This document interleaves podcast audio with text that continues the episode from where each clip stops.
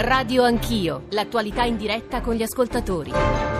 Sono le 7.37, bentornati, buongiorno, bentornati all'ascolto di Radio Anch'io, Giorgio Zanchini al microfono. Noi stamani ci occupiamo sostanzialmente, come ogni mattina o quasi, di eh, due temi. In questi giorni titolano i giornali, ascoltiamo le radiocronache su una ripresa eh, degli, dei tragitti e degli sbarchi eh, dalla Libia. Il mare è stato in tempesta per vari giorni e i soccorsi sono stati molto difficili, anche forse perché ci sono molte meno navi delle ONG che possono presidiare quel tratto di mare tra la Libia e le coste eh, italiane. Noi racconteremo e partiremo dalla cronaca, però poi dalle otto e mezzo, e lì abbiamo anche bisogno in particolare di voi ascoltatori, delle vostre domande e delle vostre riflessioni, abbiamo pensato di invitare eh, quattro responsabili politici per farci raccontare, insomma manca poco più di un mese alle elezioni politiche, qual è la loro idea della gestione dei flussi migratori, più in generale del grande tema delle migrazioni. Poi dalle nove un altro argomento che come sempre ci è sollecitato dalla cronaca, da alcune notizie, ma che poi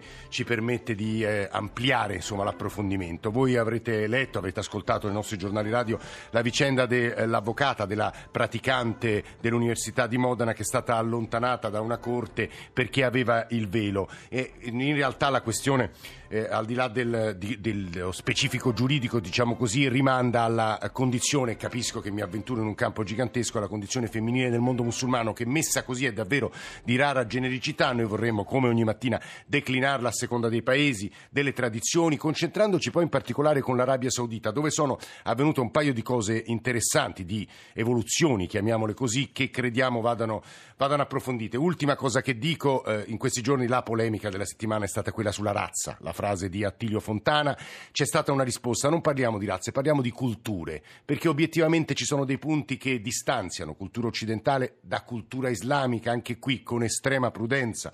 Lo dico e lo proveremo a dire con i nostri ospiti e la condizione femminile è una di queste. I nostri riferimenti 335 699 2949 per sms, whatsapp, whatsapp audio, radio anch'io, chiocciolarai.it per i messaggi di posta elettronica e poi ancora l'account su Twitter, i social network, la radiovisione con eh, la possibilità poi di eh, scrivere eh, sotto le immagini che vengono trasmesse. Eh, la cronaca, dicevo, che cosa è successo in questi giorni, ma non soltanto, le nuove rotte che si sono aperte fra Italia e Francia. Eh, Riccardo Gatti è il eh, capo missione dell'ONG spagnola Proactiva Open Arms che credo il 29 tornerà a imbarcarsi, ma in questi giorni ha seguito quello che è accaduto in un mare che è stato spesso in burrasca. Gatti, buongiorno, benvenuto.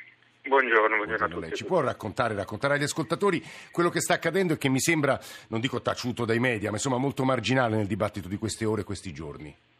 Sì, probabilmente sì, è molto marginale. Beh, purtroppo quello che è successo è, diciamo, ha seguito la stessa dinamica di sempre.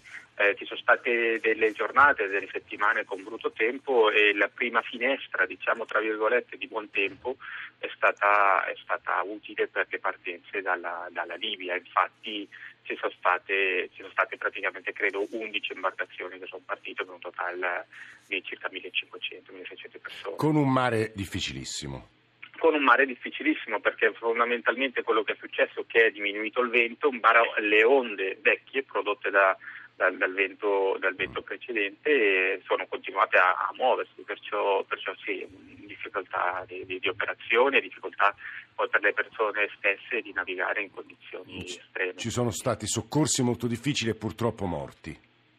Sì, noi la prima giornata abbiamo soccorso in due operazioni circa eh, quasi 600 persone.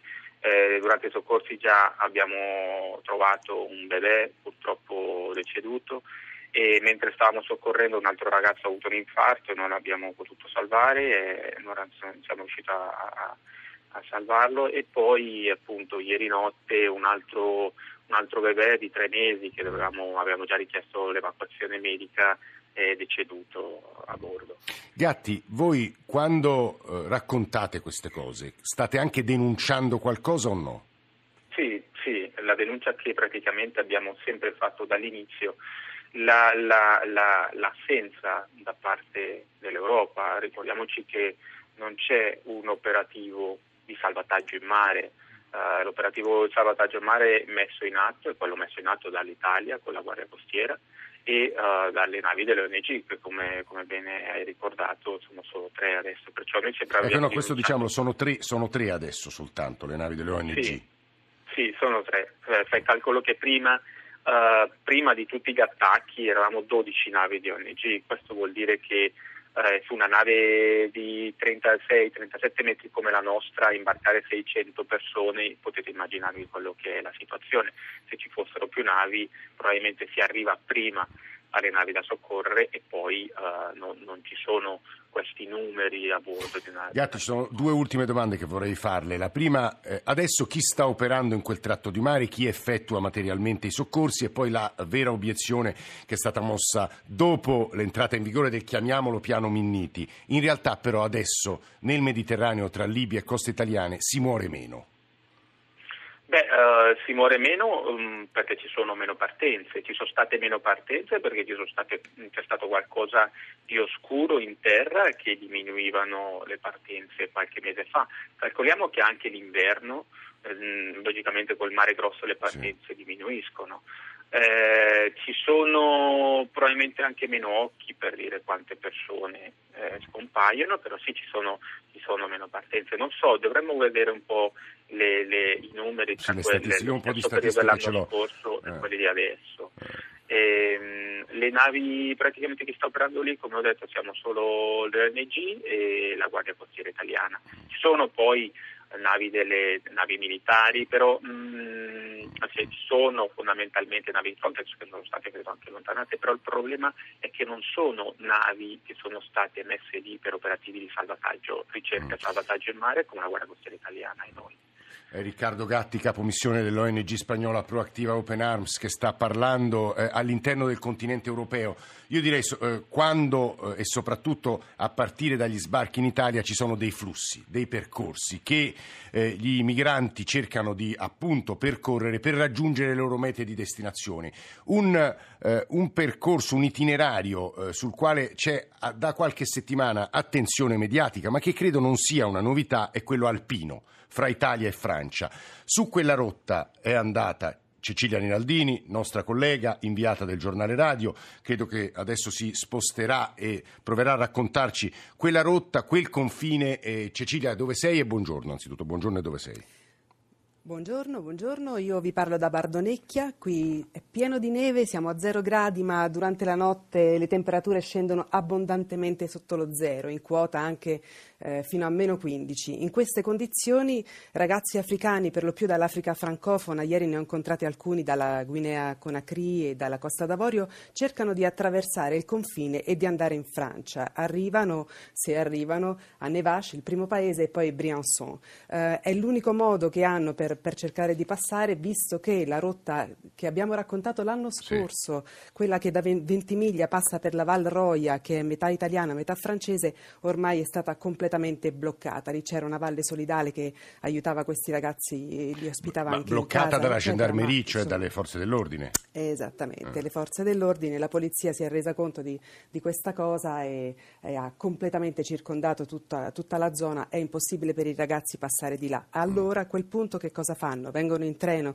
fin qui a Bardonecchia, arrivano per lo più con i treni della sera e passano la notte qui in un centro di accoglienza organizzato dalle istituzioni e dal, dalle ONG e poi l'indomani mattina con le prime luci del, del, giorno si incamminano. Li ho visti ieri sera, hanno ai piedi scarpe da ginnastica, mm. è impossibile con la neve che arriva fino alla vita perché adesso che è piovuto in questi giorni la neve si è ammorbidita ed è eh, appunto è impossibile, è, è freschissima, si, si, si, sprofonda nella neve. Ecco, con scarpe da ginnastica e jeans indosso vi potete immaginare questi ragazzi devono camminare camminare per 4-5 ore per arrivare dall'altra parte e mentre quest'estate tu dicevi non è una rotta nuova, no, certamente già da diversi mesi è aperta, ma in estate c'è una strada asfaltata che porta attraverso il colle della, sta- della Scala dall'altra parte, ma adesso la strada è interrotta proprio perché la neve è altissima, è impossibile eh, passare. Scusa Cecilia, Eppure ma loro nonostante tutto vanno. Eh, tu dicevi eh, l'altra rotta è sostanzialmente interrotta dalla presenza delle forze dell'ordine, perché le forze dell'ordine francesi non presidiano anche questa rotta?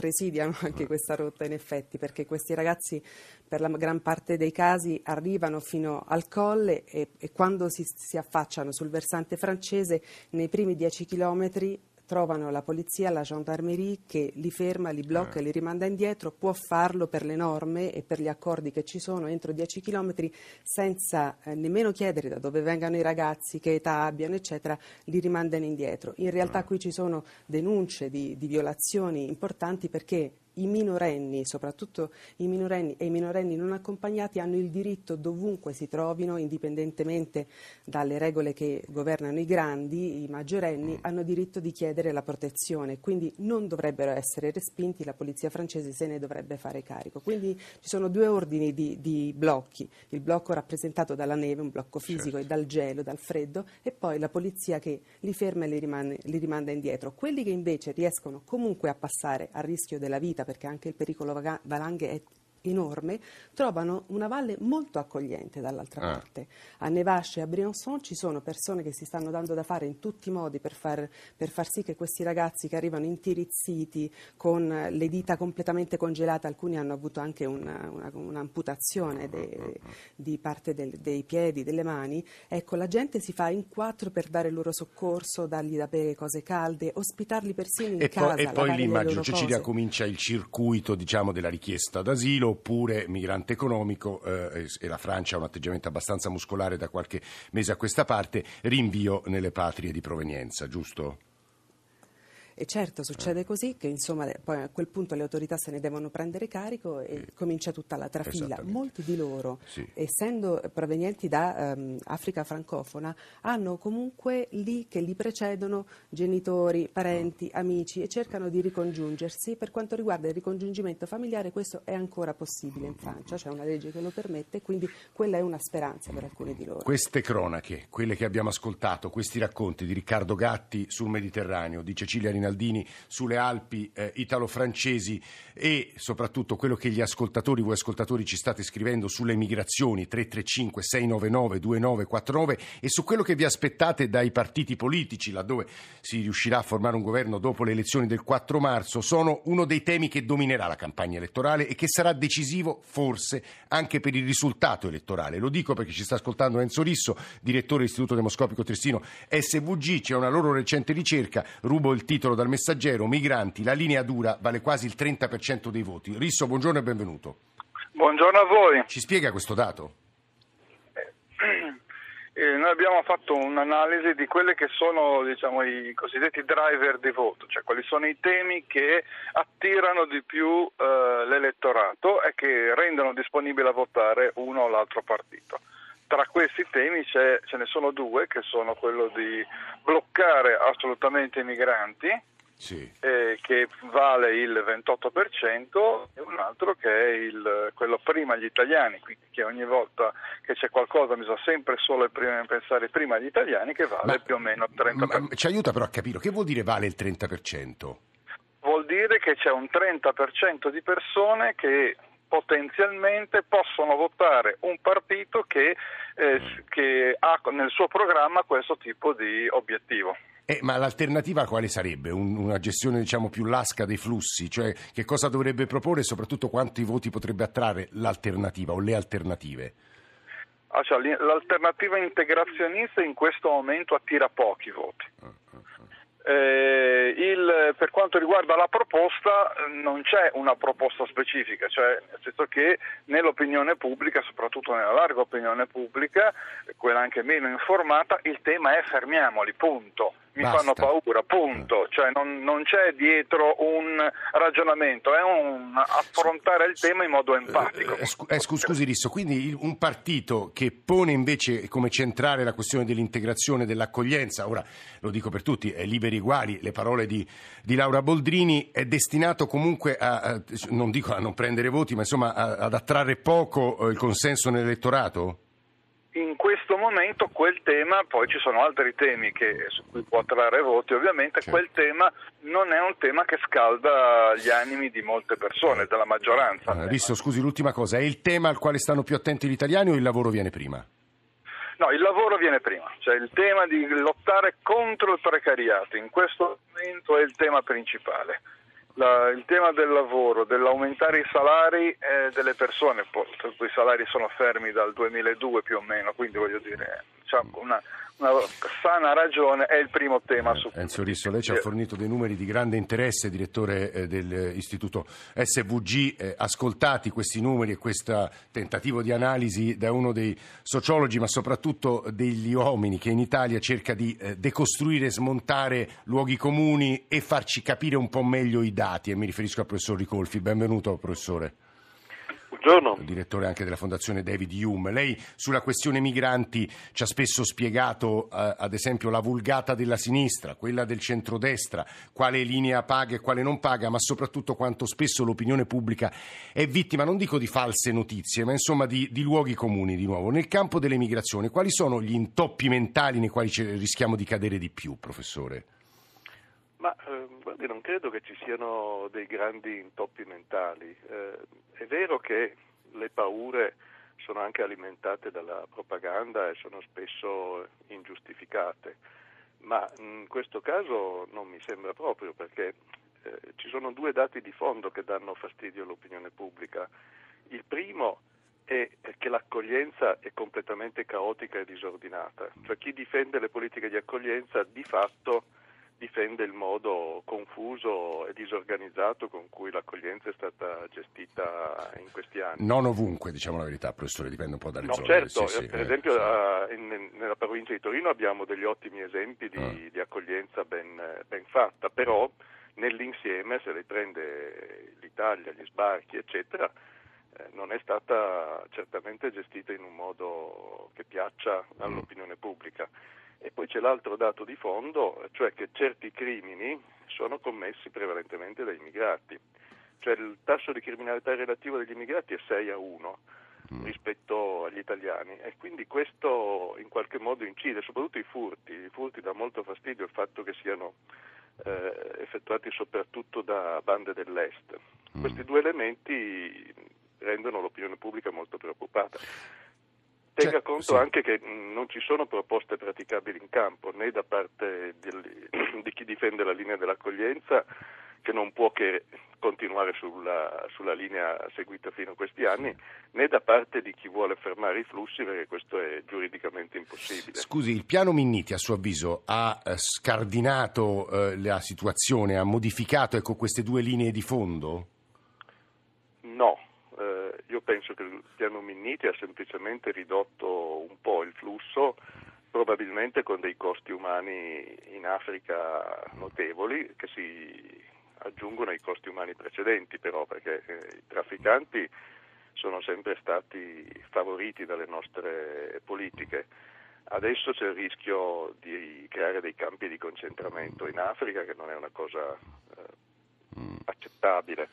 E, e, comunque bisogna dire una cosa, che Minniti ha sicuramente ridotto drasticamente, improvvisamente i flussi, ma i flussi sono comunque cinque volte la norma, cioè prima del, delle crisi delle primavere arabe sì. il flusso era di 5, 10, 20 mila persone, sbarchi all'anno. Adesso non so la cifra esatta, ma siamo intorno ai 120-130 mila, che è meno dei 180-200 di due o tre anni fa eh, però è sempre 4, 5 o 6 volte il livello normale, quindi mm.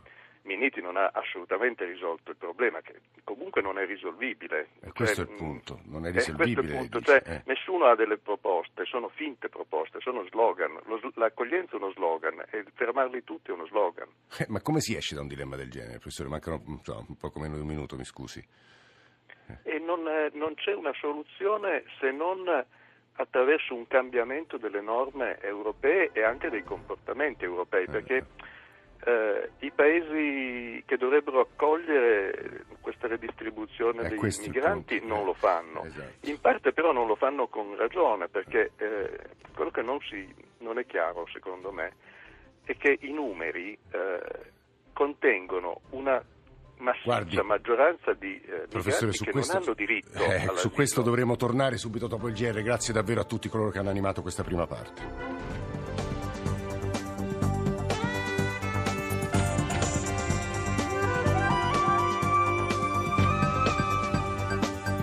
RAI Radio 1